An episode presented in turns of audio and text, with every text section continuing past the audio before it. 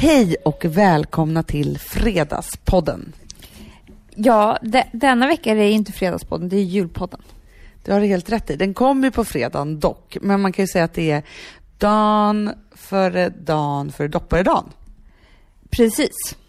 Nej, du var inte riktigt. Jag kände nu Amanda att du var inte riktigt med på dagen före dagen före dopparedagen. jag tänkte på, eh, Charlie håller på med eh, handen hela tiden och räknar hur många dagar så jag har lärt henne.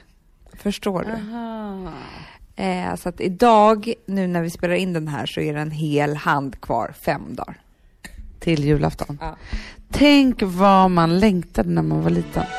Vi hade ju inte skrivit ribb, vi hade skrivit dödsdikter. En person fick sitta och vakta honom.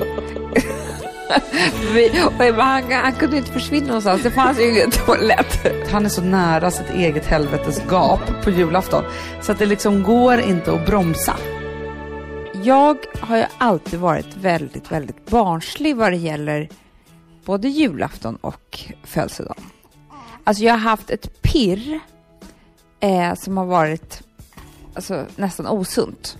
Ja, men du har ju varit en sån här som sån där urjobbigt barn som vaknar klockan kvart över fyra på morgonen eller natten och tänker så här nu är det jul och inte kunna somna förrän liksom morgonen gryr. Och sen blir man så trött. Efter.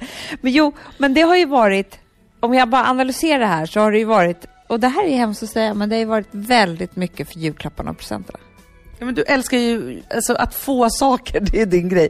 Vad är det som gör dig så maniskt besatt av att få presenter, alltså julklappar, födelsedagspresenter och så.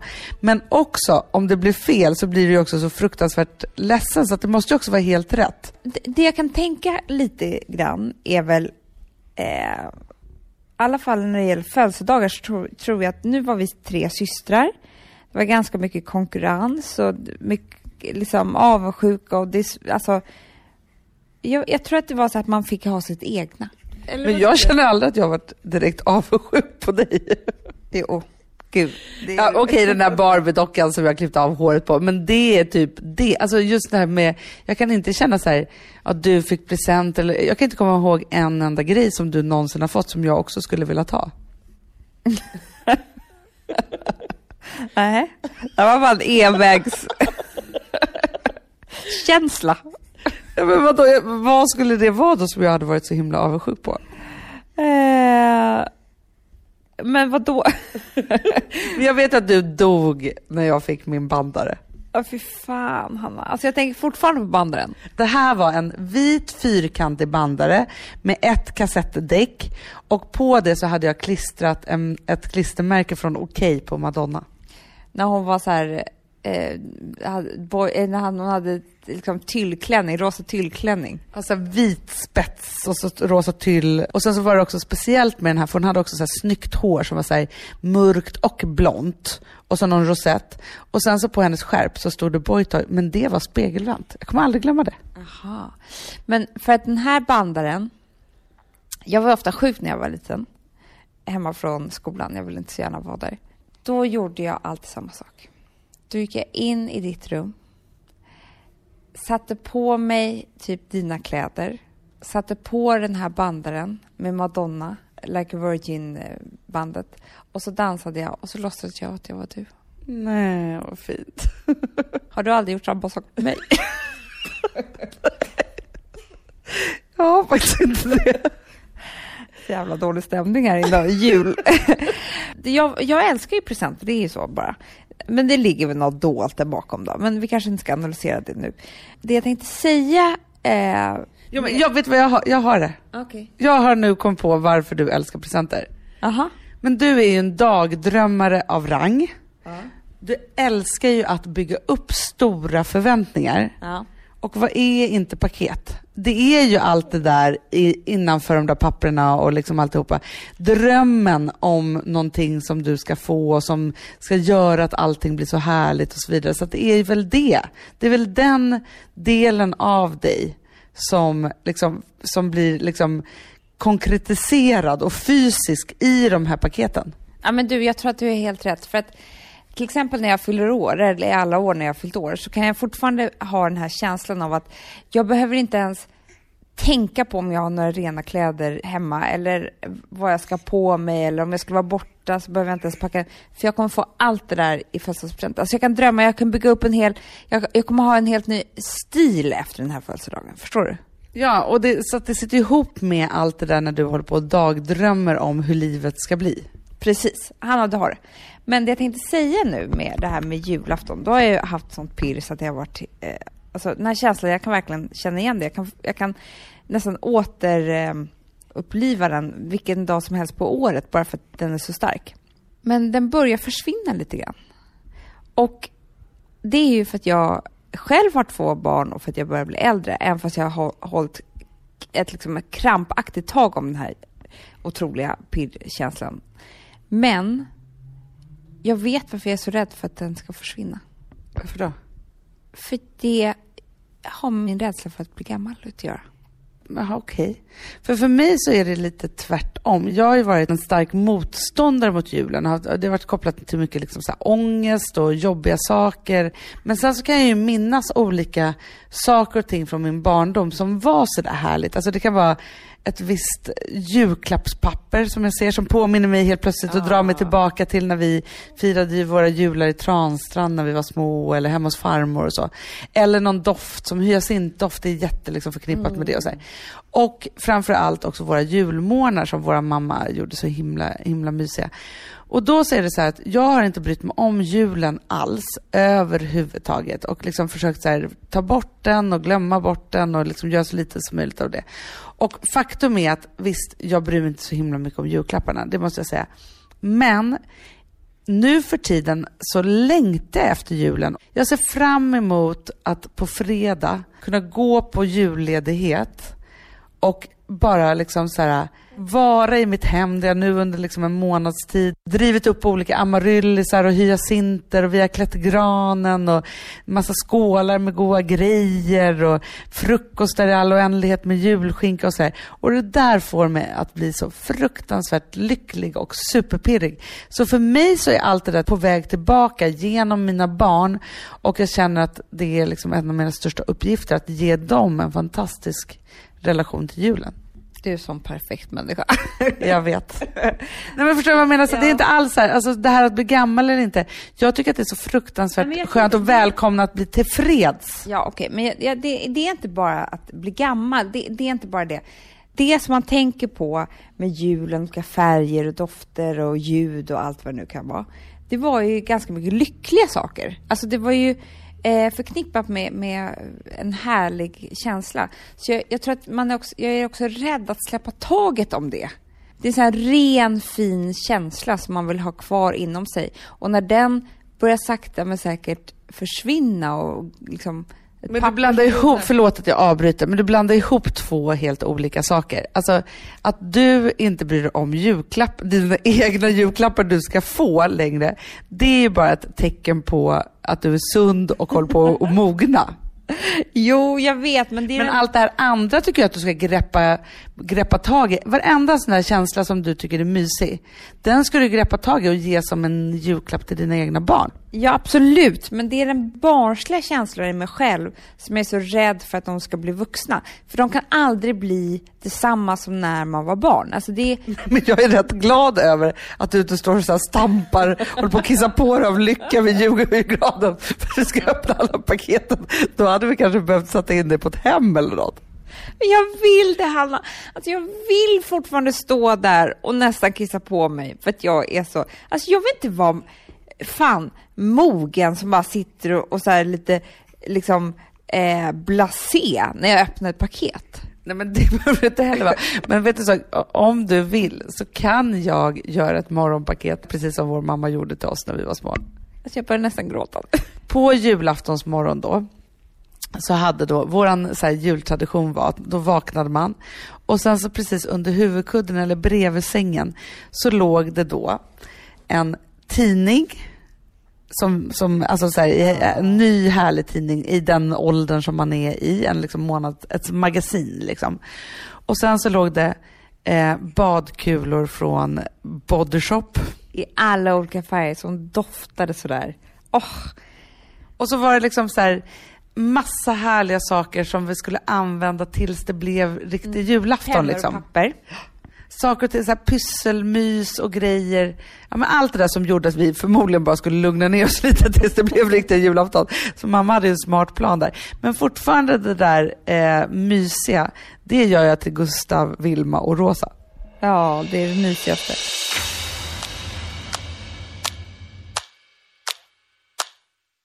Sambla som vi sponsrade av är tillbaka. Ja, men det tycker jag är så kul. Vet du vad jag kände? Äntligen! För det här behöver man göra om och om igen och särskilt nu. För det är så här, Sambla är en personlig jämförelsetjänst för lån mm, mm. och jämför upp till 40 långivare. Och mm. det är mm. så här, man kan ju inte göra det själv. Alltså ta den tiden och energi eh, och också kunskap att jämföra 40 långivare, Hanna. Nej. Det, det, det, det, det kan man nästan inte. Nej. Och i dagens klimat, just när det kommer till pengar och lån och sådana saker, så är det ju livsviktigt att man liksom hela tiden tittar efter de bästa förutsättningarna. Och Det här hjälper ju Samla dig med. Och De erbjuder mm. också personlig hjälp med låneansökan. Oavsett om du behöver hjälp en kort stund eller om du vill ha guidning genom hela låneprocessen så kan du vända dig till Samla och det tycker jag är så bra. Ja, alltså Sambla som vi sponsrar av har ju branschens nöjdaste kunder med fem stjärnor och 24 000 omdömen på Trustpilot. Eh, det säger ganska mycket tycker jag. Väldigt mycket. Så in och ansök på samla.se. Du Amanda, vi är sponsrade av Polarbröd. Ja, och deras underbara snackmacka. Ja. Alltså det är så mysigt. Polarbröd stödjer ju Friends i deras arbete att motverka mobbing och psykisk ohälsa.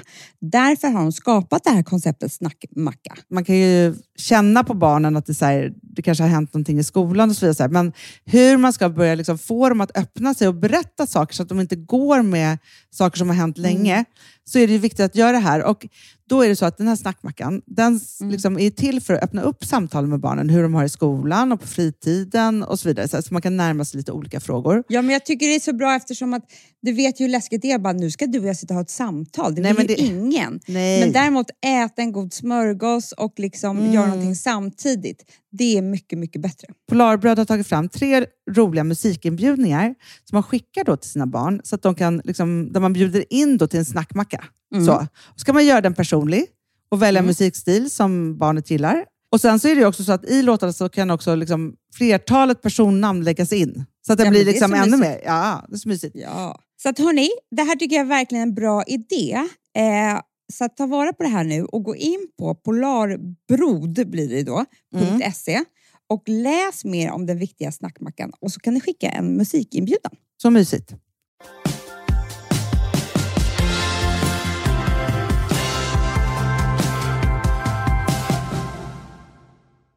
Alltså vi har ju en komplicerad pappa och jag tycker att han får ta det här nu, att vi snackar om honom lite om jul. För att han står ju för det här. Han hatar ju julen. Alltså han avskyr den på ett sätt. Han får ju ångest då. Han får jätteångest på julafton. Ja, ja men alltså jag tror att han är så nära sitt eget helvetes gap på julafton. Så att det liksom går inte att bromsa. Nej, och det här är ju det är inte någonting som han bara kan gömma undan, utan det, det blir väldigt tydligt, tror jag, för alla som är närvarande under den dagen. Ja. Och då bara för att för liksom så beskriva hur det är då, så är det så att han vill egentligen bara att vi då, alltså det här var när vi var små, skulle åka till Gotland, inte träffa några andra människor, eh, dela på någon gammal lammstek och eh, ha lite tända ljus och frysa ganska mycket. Det är hans drömjul tror jag. Ja, verkligen. Och att inte... Nej, men helst av allt så skulle vi inte låtsas om att det var julafton överhuvudtaget va? Nej, nej, nej, nej. För all, alltså för det är både, alltså det är en blandning av kommersen runt julklapparna, men som jag egentligen tror att han bara får ångest att han skulle göra med så mycket pengar. det är så för snåliga. att det är det. Eh, men liksom att man ska ge varandra julklappar och så. Och sen så tror jag att hela hans ångest, om jag bara ska vara lite vuxen och se det från mitt vuxna perspektiv, berodde på att just alla de här förväntningarna som vi hade på att allt skulle vara så härligt och mysigt gjorde att han liksom slog bakut och blev helt tvärtom. Vad tror du om den analysen? Jag tror att det går längre bak än så. För att han eh, farmor har berättat att han har ju alltid haft den här ångesten. Och jag vet väldigt få barn som inte tycker om julafton. Så att, då förstår man ju att det var ju knasigt eh, hemma i deras familj. Jag tror att hans pappa drack för mycket. Det tror jag också. Och då om man ska prata om riktigt sorgliga saker så kan vi faktiskt säga att han söp ihjäl sig på julafton. När jag var fyra år. Och jag låg i magen. Så det är klart att det har varit liksom jobbigt liksom på alla sätt och vis för honom. Men det som var tråkigt var ju för oss att våran pappa inte kunde vara så här, ställa sig över det och bara vara så här, men nu ska jag ge mina barn en urhärlig jul istället för att bara liksom hamna i det här ekorrhjulet. Det var ju så pass tråkigt när vi var små och firade jul så att när jag var 15, alltså när jag gick i nian, då valde jag att inte fira jul mer. Ja, det kommer jag ihåg. Du var i Åre va? Ja. Jag bestämde mig för att istället för att, jag, alltså jag, då bara var jag så här, jag ska inte fira jul och det här har inte varit något kul och, och alltihopa. Så då tog jag mitt pack, pick och pack och sen så tog jag ett jobb på Café Bubblan i Åre och sen så jobbade jag där. Men jag måste också säga det att när julafton sen väl kom, det var inte så himla kul. Då var det lite tråkigt va? Jag och min kompis satt där i en husvagn också som vi hade hyrt. Vi skulle bo så billigt som möjligt. Och åt någonting och drack någonting. Alltså vi var väl fulla eller något sånt. Alltså det var inte kul. Jag längtade ju hem efter dig och, och, och, och mamma och Amelia och pappa. Till viss mån också farmor och, och så. Så mycket så att jag hade ju liksom, ja, hade jag haft pengar hyrt en privat jet och åkt hem. Men visst var det skönt när julafton var över? Men så fruktansvärt skönt. Men jag, alltså på tal om, det där var ju tråkigt och det som hände var ju ofta att pappa faktiskt lämnade. Han stack. Han, han, liksom, han fick panik. Ah, Han var tvungen att ut och typ gå i skogen och bola vargarna eller någonting. För att han eh, pallade liksom inte vara med. Men, och det Det var, surrade ju ihop sig till ett otroligt aggressionsutbrott och sen drog han. så var det, precis så var det. Men eh, det tycker jag att vår farmor kompenserade upp väldigt bra. Det har vi berättat tidigare hur hon liksom verkligen alltså, köpte halva NK och eh, gjorde all mat som man kan tänka sig och höll på att eh, pyssla ihjäl sig på för att det skulle vara så fint. Men på tal om nu när vi pratar om lite sorgliga saker så finns det en jul som jag har i mitt minne. Och det var julen när mamma och pappa hade skilt sig. Ja. Det var... Alltså vet du vad som var så sorgligt då också? Det var ju så här, mamma och pappa hade precis skilt sig. Jag var 22, 23 och du då fem år yngre och det bara räkna. Och så Meli var då tio år, ja, hon är tio år yngre än mig. Så vi var liksom ett, ett tonårsgäng kan man säga. Och sen var det ju så att farmor då som alltid hade gjort våra jular helt fantastiska. Hon bodde då på vintrarna i Spanien och fick också sån ångest av det här tror jag också. Så vi fick bara ett brev att hon inte skulle komma hem och hur vi skulle göra av julen själva utan henne. Jag hittade det där brevet för inte så länge sedan och jag grät när jag läste det. Jag kan börja gråta nu. Det var ju så sorgligt. Alltså, jag tror att hon inte heller visste hur hon skulle göra när hennes son inte längre skulle vara med. Och sådär, men hon ville inte släppa taget om oss. Så det här var väl den enklaste lösningen. Men i brevet så stod det var vi skulle hitta allting. Alltså där ligger... Vi skulle ju fira eh, fortfarande ute på hennes landställe där vi hade firat de senaste åren. Ja. Och vi skulle då ensamma...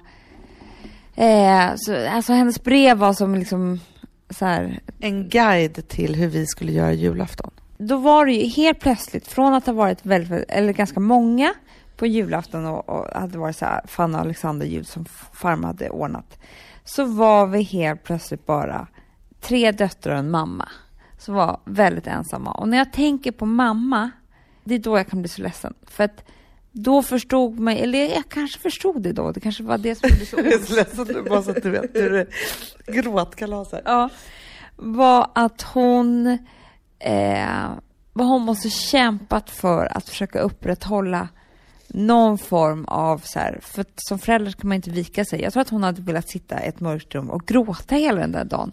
Men hon kunde inte det för att vi, Hon tog sin bil och så åkte vi och storhandlade. Och så liksom skulle hon liksom se till att allting det där blev jättebra. Och så skulle vi tända alla de där, alltså så här, när hon egentligen bara borde sagt så här, ah, nej. ja. Men, men, men man gör ju inte, du vet ju hur man är som mamma. Man slår ju knut på sig själv typ varje dag man ska liksom ens hämta på dagis. För att man vill, man gör allt för sina barn. Men jag kommer ihåg den här känslan som var lite så här ska vi verkligen göra allting på julbordet när vi är så få? Ska vi, ska vi verkligen rulla köttbullar själv? Vi kanske köper färdiga. Alltså när det gick från att göra allt till att det kanske inte behövs. Alltså det var så sorglig, sorglig, sorglig jag vet. Och vet vad vi också hade gjort? Från då och att farmor hade köpt en miljard julklappar och, och så, så hade ju, alltså mamma är ju fantastisk, har ju tagit den här stafettpinnen och köper fortfarande fantastiska julklappar. Men jag minns också att vi bestämde, eftersom det inte skulle vara lika många julklappar som åren innan, så hade vi bestämt också för att det skulle ta lite längre tid när vi gav de här. Alltså så skriva rim på dem. Och det här blev ju inte bra i den här vemodiga familjen. För att vi hade ju inte skrivit rim, vi hade skrivit dödsdikter. alltså fy fan. Anna, det var så jävla vidrigt. För vet du vad som hände också? När, när vi var så där få och kanske inte hade allt på julbordet. Och så här, då tog allting så himla kort tid. Så att det var ju så här, okej okay, vi ska äta middag klockan fem och öppna julklappar klockan sju eller så här. Och innan har man ju liksom nästan, schemat har inte gått att följa för att det är för mycket som händer. Nu var det så här, klockan kvart över fem var vi färdiga med middagen. Och då var det så här, okej, okay, ska vi titta lite på tv då innan... innan det, var så, det var så fruktansvärt alltså. Men det, och det här tror jag att... Sen åkte vi utomlands fem år i rad typ efter det. Det gjorde vi och det var så otroligt skönt.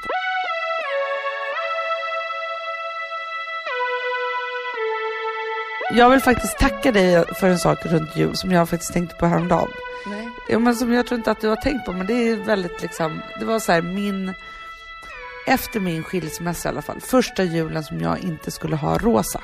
Ja. Minns du det här? Alltså då när, när det liksom gick upp för mig, för vi hade liksom första julen då när jag hade skilt mig så, så delade vi på rosa på samma dag för vi var båda i stan. Andra julen då så hade då Rosas pappa träffat en ny tjej och han var så här, jag tar rosa på julen, eh, vi kommer fira den 15 mil från Stockholm och så är det med det. Och först så bara var jag så här, jaha okej okay, liksom. Det kanske är så det ska vara. Och så pratade jag med dig om det. Och så sa du bara så här, nej, ni får ta hälften var av den dagen. Jag bara, men jag har inget körkort och liksom, hon ska ju då 15 mil dit och så. Och du bara så här, fast det är inget snack om saken. Vi firar julafton med Rosa på morgonen allihopa. Och sen så kör jag dit henne. Ja. Och då minns jag hur mysigt det var den där julmorgonen och vi delade ut julklappar och vi hade sovit allihopa hemma hos mamma och det var så här väldigt mysigt. Och sen så efter lunch där så satte vi oss i bilen och så körde vi liksom på kringelikrokvägar mitt ute i Sverige. Och också så här, jag hade aldrig klarat det att helt, nu blir jag lättledsen där, att helt själv eh, lämna mitt barn där på julafton utan dig. Det är för mycket i julpodden. Men jag kommer ihåg att det var väldigt jobbigt för det var så... Alltså nu gråter jag ju också, det är sjukt det här men det var ju sån symbolik i allt det här att när vi skulle åka och lämna ditt... Alltså jag tror att för alla som skiljer sig så att inte vara med sina barn på julafton var så var det absolut vidrigaste liksom du och jag åkte och Rosa och sen så skulle vi lämna henne till din förra man och hans nya på julafton. Allt det där var skitjobbigt. Eh, och jag kände, jag kommer ihåg att jag kände så här, vilken tur att jag var med här just nu, för att det här var inget bra. Det här var inte, det här var inget roligt. Nej, och det var också så här, jag, jag var liksom fortfarande i det där stadiet att jag, det var jag och Rosa, vi var ganska ensamma. De hade fått ett nytt barn, och de hade liksom så här fortsatt det där livet liksom så. Och vi hade inte, jag hade inte ens hunnit liksom riktigt landat. Eh, så. Men också så här, jag minns väl hur, hur jag höll ihop, för jag kunde inte bli ledsen när Rosa var med. Och så när de hade stängt dörren där till deras härliga jul och vi åkte vidare i den karga vintern. Och att jag grät så mycket och var ledsen då. Mm, det kommer jag ihåg. Du... Och sen åkte vi fyra timmar fel.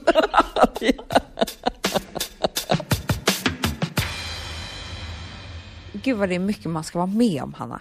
Det, det är väldigt mycket som kommer med i det här lilla livet som man lever. Men är det inte också så att just runt jul så är det som att så här, saker och ting kan pågå så här, runt året och så vidare. Så här.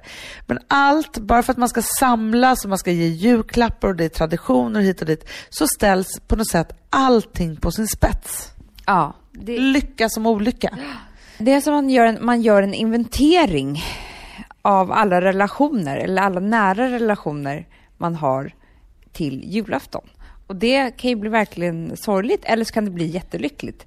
Men jag tycker att vi har varit väldigt duktiga nu på att skapa våra egna traditioner och vi har liksom tagit allt det här i våra egna händer nu. Ja, men för det var ju faktiskt det som då skedde, att efter då de här äh, först skilsmässojularna och sen så utomlandsjularna och sen så, så började vi liksom tafsa på de där traditionerna själva. Men jag tycker att sen, sen vi landade eh, våra nya män i livet, Ja.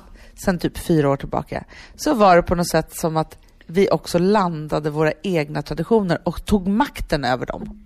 Alltså till och med pappa har ju trevligt på våra julaftnar. Ja, men, och han är en sån stjärna nu för tiden. Alltså, det finns ju ingen som drar så roliga skämt som, som Bengan Widell på julafton. Han förvandlas till en stand-up comedian varje jul nu för tiden. Det liksom hör till till de här nya traditionerna.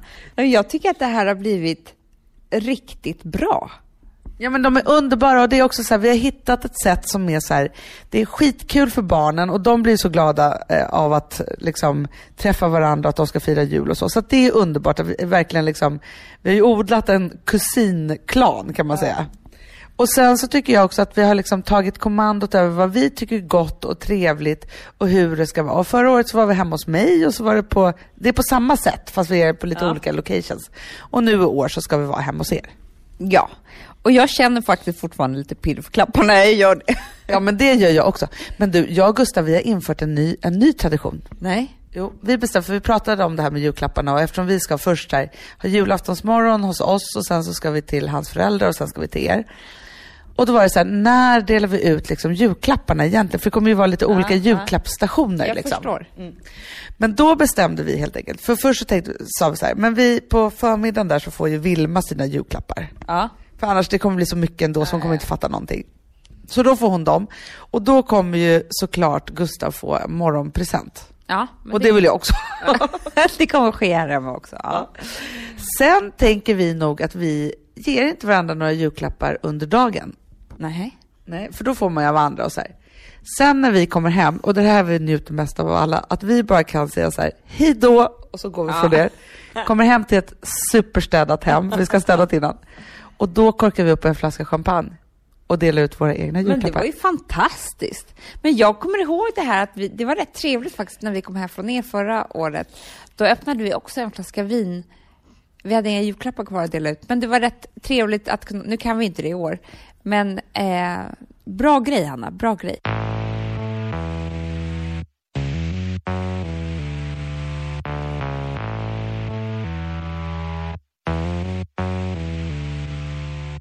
Alltså vi som har sådär borst, har du testat i maskinen nu? Snart är det jag som kommer lägga upp en limpa på Instagram. Är det så? Ja. Är det så? Det som har varit så svårt för mig, Amanda, det är ju att bakning, alltså så här, matlagning, då kan man ju göra lite hejsan hoppsan. Bakning är kemi. Ja, och vet du vad som också har varit svårt? Det är ju att du kan inte så här, alltså tomatsås så kan du ju salta och peppra och allting med tiden och smaka av. Det är svårare med en deg alltså. Vi är ju sponsrade av Bosch nya köksmaskin serie 6. Och den är extra smart. Och det är tur för mig kan jag säga. För att det är så här att först så liksom, man väger sina ingredienser direkt Ja, i och det bunken. här läste jag om. För det var något recept jag skulle göra. Det var så här, ta inte med decilitermått eller så. För att det blir inte samma. För då trycker man... Det är inte, det är inte samma vikt. Nej, men Alltså, det kan bli liksom det kan bli jättefel. fel hit och Ja. dit. Alltså, så. Ja. Men då gör man ju det så här, Det är ett geni av- ovanpå maskinen. Ah. Så mysigt, man känns så duktig. Sen finns det en integrerad timer. Ah. Och då är det också så här, alltså för, förstår du, för det här är så här, alltså de som bakar mycket är väl så här, ja man har en hushållsvåg. Jag har aldrig haft det än. Nej, men också Hanna, det här som jag, jag har alltid tyckt att det är så svårt typ, att vispa äggvita. Jättesvårt. Det är för svårt. Men det behöver inte jag kunna, för det kan min serie 6 köksmaskin från Bosch. Ja, nej men alltså den är underbar. Hörrni, det är också så här, att, för det här är ju eh, ja, en jättebra investering. Men just också eftersom det är en investering och man vill verkligen att det ska funka så är det så bra för man kan prova 100 dagar hemma med fri returrätt. Mm. Så. Alltså för att Bosch de är så säkra på att du blir nöjd. Så de Ja. kan erbjuda det. Och jag tycker verkligen, eh, alltså nu när ni ska möta våren, in och läs mer på Bosch köksmaskin serie 6 och köp den hos Power. Det kommer bli en, en underbar sommar. Voff, voff. Det Nej, vet du vad det betyder på hundspråk? Det betyder att jag är hungrig. Jag vet, men vet du? Nej, jag är sugen på Prima Dog. Ja. det. Vi är sponsrade av Prima Dog. Ja. Det är vi. Men du är ju bara hungrig på Prima Dogs mat. Alltså jag tror att det är så gott så att vi skulle kunna äta det, Hanna. Verkligen. Ja, men alltså, så här, de har ju nu också, sen vi hade, eh, började vårt samarbete, så har de ju nu uppdaterat sitt utseende Mm. och gjort väldigt nya snygga förpackningar med inspiration från den nordiska naturen. Ja, för det är ju Taste det. of Nordic happiness. Exakt vad jag skulle säga. Och de vill ju, de bryr sig verkligen om hundar, Hanna. Alltså de gör det. Det gör de. De vill att de ska få leva ett långt, aktivt och glädjefyllt liv. Och Därför har de skapat de här produkterna som är väldigt snälla för magen. Och Det, alltså, det måste man tänka på med små woofsisarna. De vill vara bekymmersfria. De vill inte ha ont någonstans. Nej, men det blir också så att hundägarna blir också bekymmersfria. För annars kan man ju vara så här, "Ha, behöver du gå ut nu eller inte? Har du ont i magen? Alltså, hundar kan ju Också inte på prata. mina mattor blir bekymmersfria. Ja, det är så bra. Om man nu ska Nej, här, prata om för, sånt. För, för hundmaten från Prima Dog, de innehåller ju alltid mycket kött och är alltid fritt från vete. Mm. Och Det finns ju också spannmålsfria alternativ om hunden har extra känslig mage. Ja, alltså hörni, ni måste, eller ni testar, er hund måste få testa det här. Och ni hittar ju Prima Dogs produkter i er lokala matbutik eller hos återförsäljare online. Ni kan gå in och läsa mer på primadog.se. Taste of Nordic happiness. Voff!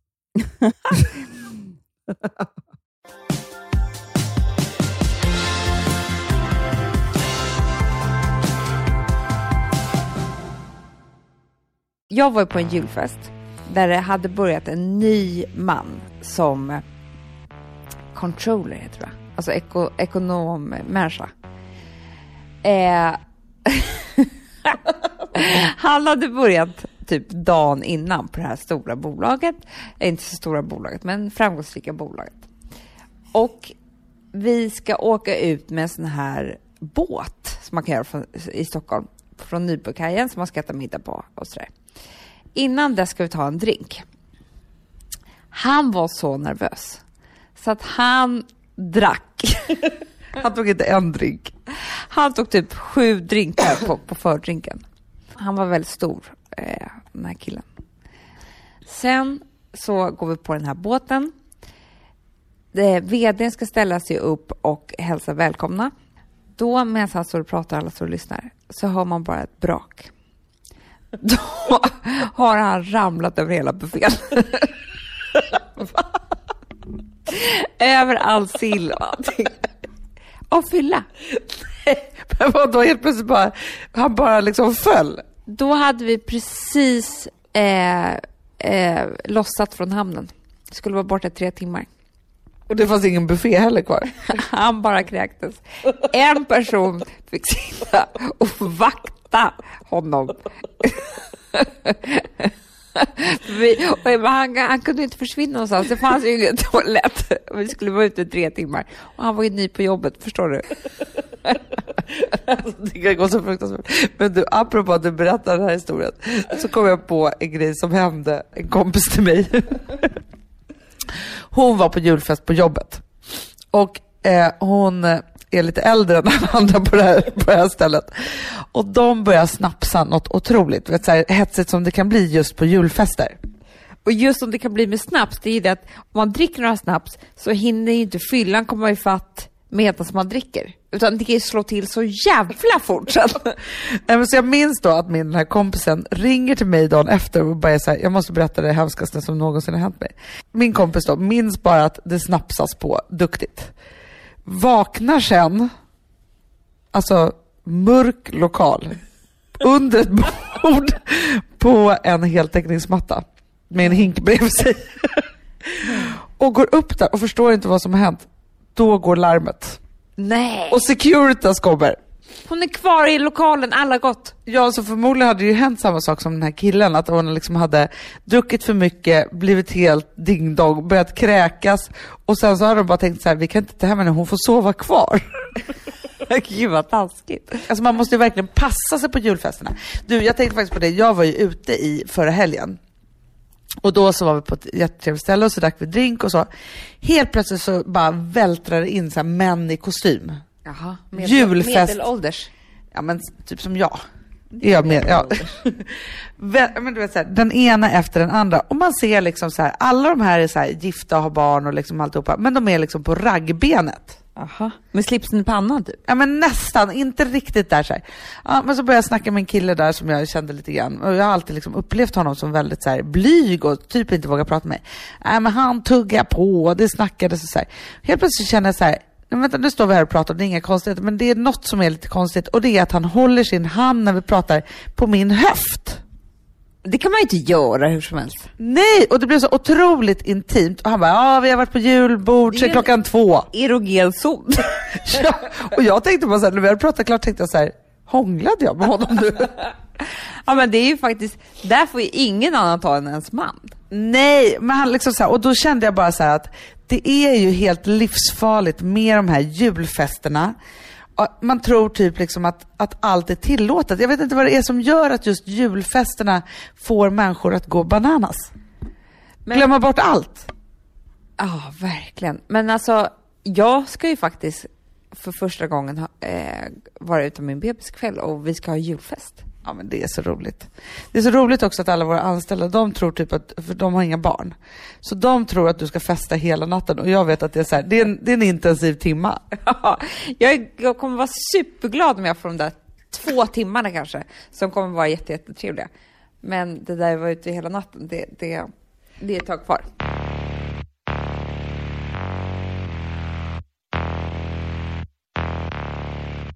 Ska jag berätta vad som hände i Brasilien? Berätta. Där har jag bott. Vet, du- vet, jag Ja men jag vet, jag vet. måste säga det så att inte alla undrar varför jag pratar om Brasilien. Jo, ingen köper någonting för fullt pris. Alltså ingen gör det. Utan det står, du ser en klänning, aha, så ser du att den kostar, säger 100 kronor. Det gör den inte. Den kostar 1200 kronor. Men de visar bara priset som kostar per månad på allting. Så att Men så där står det ju rätt mycket på sajter och sånt nu också att det är så här, köp nu, betala i februari och sånt. Ja, precis. Men där, är det, där har det varit så i många, många år att det står så i affärerna. Vilket gör att man har skulder för resten av året för julen. Ja men det är så hemskt. Men alltså jag minns eh, en gång, eh, alltså var faktiskt vår mammas kompis. Eh, Hon och hennes man hade haft det lite så här trassligt och så hade de liksom lappat ihop alltihopa och hon berättade för mamma att han hade den här julen kommit hem med helt otroliga presenter. Jaha. Alltså verkligen liksom kört på och det var diamantörhängen hit och det var fina saker dit och liksom så här. Hon var bara så här, han måste, han, han, han är tillbaka. Han är tillbaka i familjen och liksom alltihopa. Sen kom räkningen på hennes Visakort. Mm. På hennes visakort? Han hade gått bananas på hennes kreditkort. och då skilde hon sig. Men det var ju fruktansvärt. Ja, men gud vad hemskt. Så att hon, han tänker så här, allt är bra och han har vunnit på Lotto. Och sen kom den riktiga julklappen. Exakt. Du, apropå att vinna på Lotto, jag måste, jag måste bekänna en sak. Varje gång som jag ser någon skrapa på TV4 morgon eller på helgen och så, eller Postkodlotteriet när folk vinner pengar, då gråter jag på ett helt sjukt sätt. alltså jag blir så rörd. Du vill så gärna ha pengarna. Nej, men jag vet inte vad det är. Det är alltså så här, från att aldrig ha brytt mig om det överhuvudtaget, det är ju såklart alltid fascinerande av liksom, människor som vinner pengar. Men jag har gått in i någon form av liksom, så här, det här ska rädda hela deras liv och de blir så lyckliga och glada. Så att jag blir så super, superrörd. Men du vet att det räddar inte deras liv. Det enda som händer är att de köper så här nya däck till bilen typ. Sen sitter de och håller på de där pengarna och vet inte vad de ska göra av dem och blir olyckliga för att de blir osams med släktingarna som bara helt plötsligt vill ha champagne istället för öl till middagen och när de, du vet, det blir bara he- pannkaka i hela deras liv. För att om man vinner så här jätte- jättemycket pengar, då måste man ta antingen hela livet till en helt ny nivå. Alltså man måste eh, liksom verkligen sätta sprätt på pengarna. Eller så får man låtsas som så att de inte finns. Man kan inte bara göra det halvdana. Det är, det är min teori om det här. Men det är kanske är därför egentligen de här, alltså att man får 25 till 100 000 kronor i månaden i fem år, är genialiskt. Men för jag- att, jag för ofta, jag tror att de flesta plockar ut dem där på en gång. Ja. Men att man egentligen borde bara få dem pö om pö i en stegring. Men jag kan ju ibland sitta väldigt länge och tänka på hur, om jag vann då typ så här 250 miljoner på Lotto imorgon så kan jag sitta och tänka på så här, exakt hur jag skulle göra, om jag skulle berätta för folk eller inte, vilka jag, sk- skulle, jag skulle ringa eh, mina vänner och ta dem på en resa. Alltså jag gör såna jävla planer så att det är, alltså det är så att jag vill ta anteckningsblock för att det, det, det är för mycket information för mig att komma ihåg tills jag kommer på. Men jag har ju inte vunnit pengarna. Alltså varför sitter jag och håller på med det här planerandet? Vet du vad det sjuka? Vet du vad jag kan göra? Jag kan tänka så här. Men tänk då, då om jag vinner 30 miljoner så bara tänker jag så här. Det är för lite. Ja, jag vet. Det, är, när det är därför jag måste ta till en sån jävla enorm summa. För när man börjar liksom bena i 30 miljoner så blir man ju snål. Ja, ja, ja. Eh, men, och en miljon, Hanna, det, det, alltså, då vill jag inte ha dem.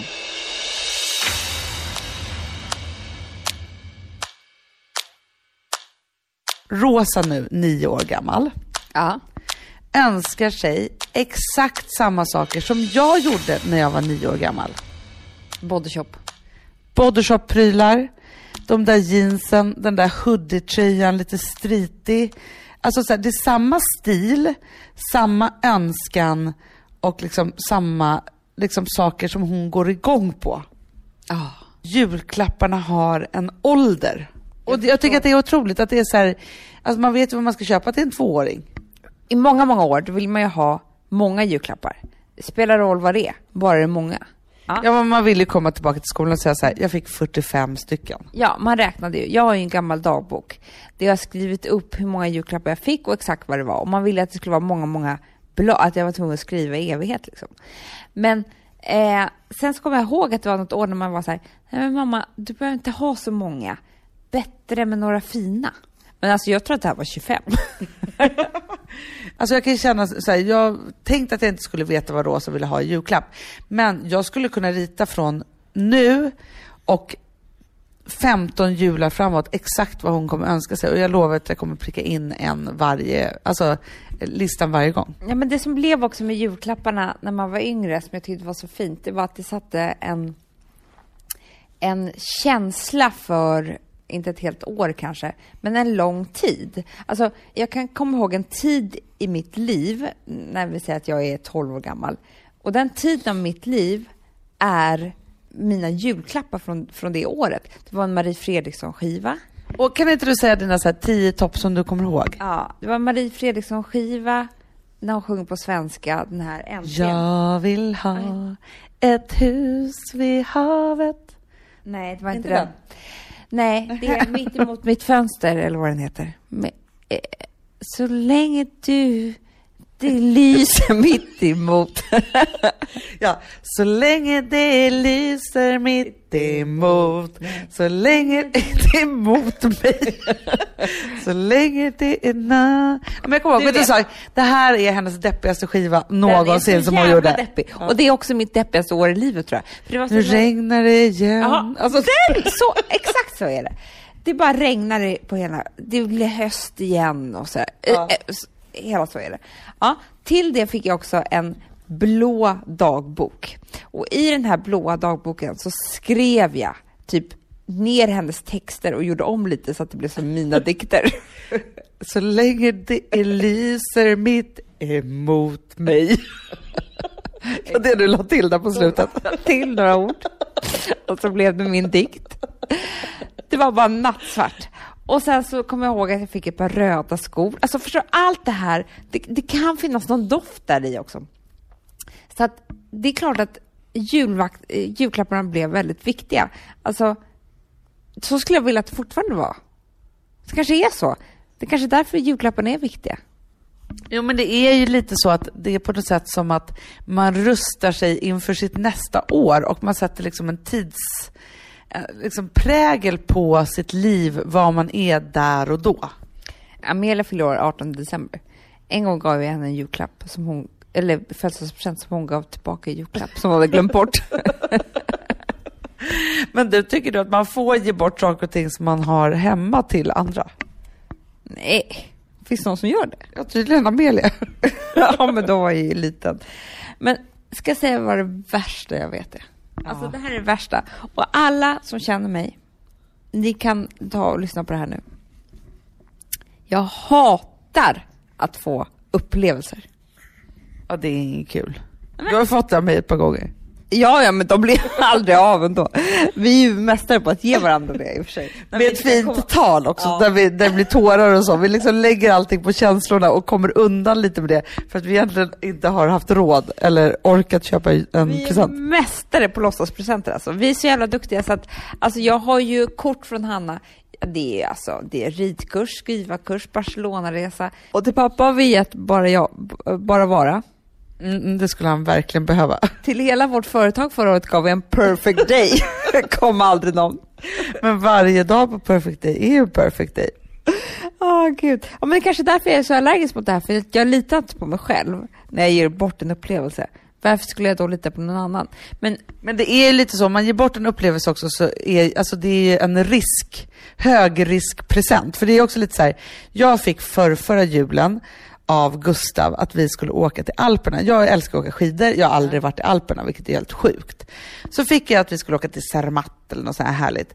Ja, men vad hände då lagom till att, vi, att det var dags att börja göra Alperna-planer? Jag var på smällen. Nej, men det är det jag menar. Alltså, man, det, jag vill inte ha eh, en upplevelse, för man vet aldrig vad som händer. Jag vill ha ett paket som jag kan se där och då, känna på och bli glad. Men du, jag och Gustav har också extrema diskussioner om det här, eller extrema kanske var att i. Men han har ju, de har ju så tradition i deras familj att de ger bort, alltså man skriver en önskelista på praktiska saker som man behöver och så får man det. Ah, vad tråkigt. Jag vill inte ha det. Jag vill ha en omtänksam present som är här, köpt med känsla. Någonting som jag kanske sa för ett halvår sedan men har glömt bort och som han bara kommer ihåg och köper till mig nu. Ja, men man vill ju ha Romantiska som saker. är utöver det som man behöver. Alltså, det som man behöver, det måste man, fan det är skittråkigt men det får man väl gå och köpa ändå. Nej, man ska ha den där extra grejen som man aldrig skulle köpa till sig själv.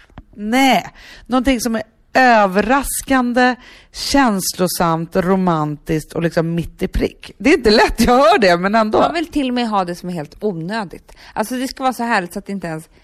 Man skulle aldrig köpa det själv. Aldrig någonsin. Nej. Och det är ju de härligaste presenterna. De mest underbara presenterna, det är ju verkligen när man lägger någonting på minnet som man kanske inte liksom kom på själv. Mm, verkligen. Och det har faktiskt jag lyckats med till alla er i år.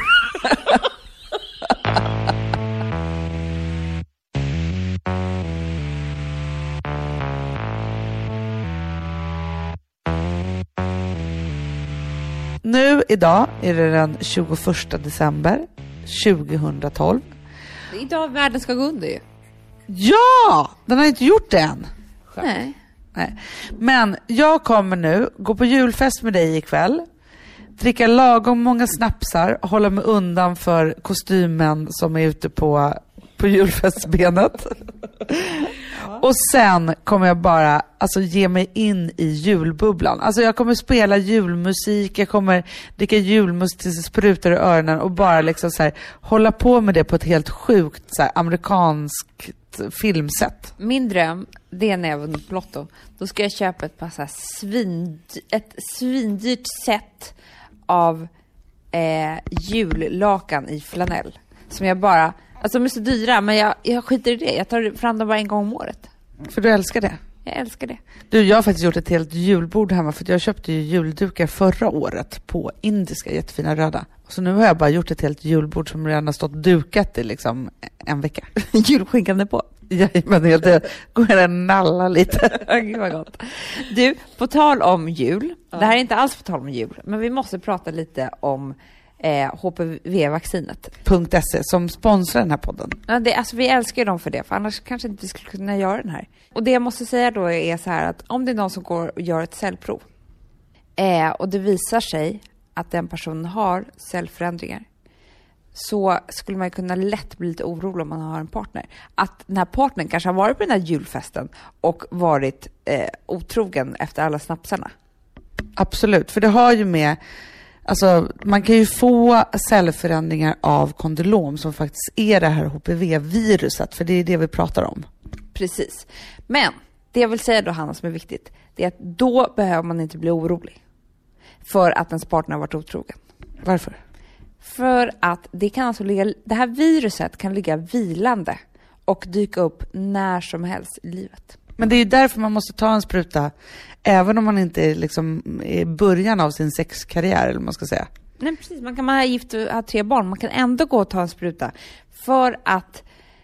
Och så här, varför inte? Det är helt otroligt fantastiskt att det finns ett vaccin. Och också som gör att, man, att det inte blommar upp igen. Verkligen. Och om det sen skulle visa sig att man har en otäck könssjukdom, gör slut. Skilj dig. På en gång. Eller gå ut och gör något kul själv.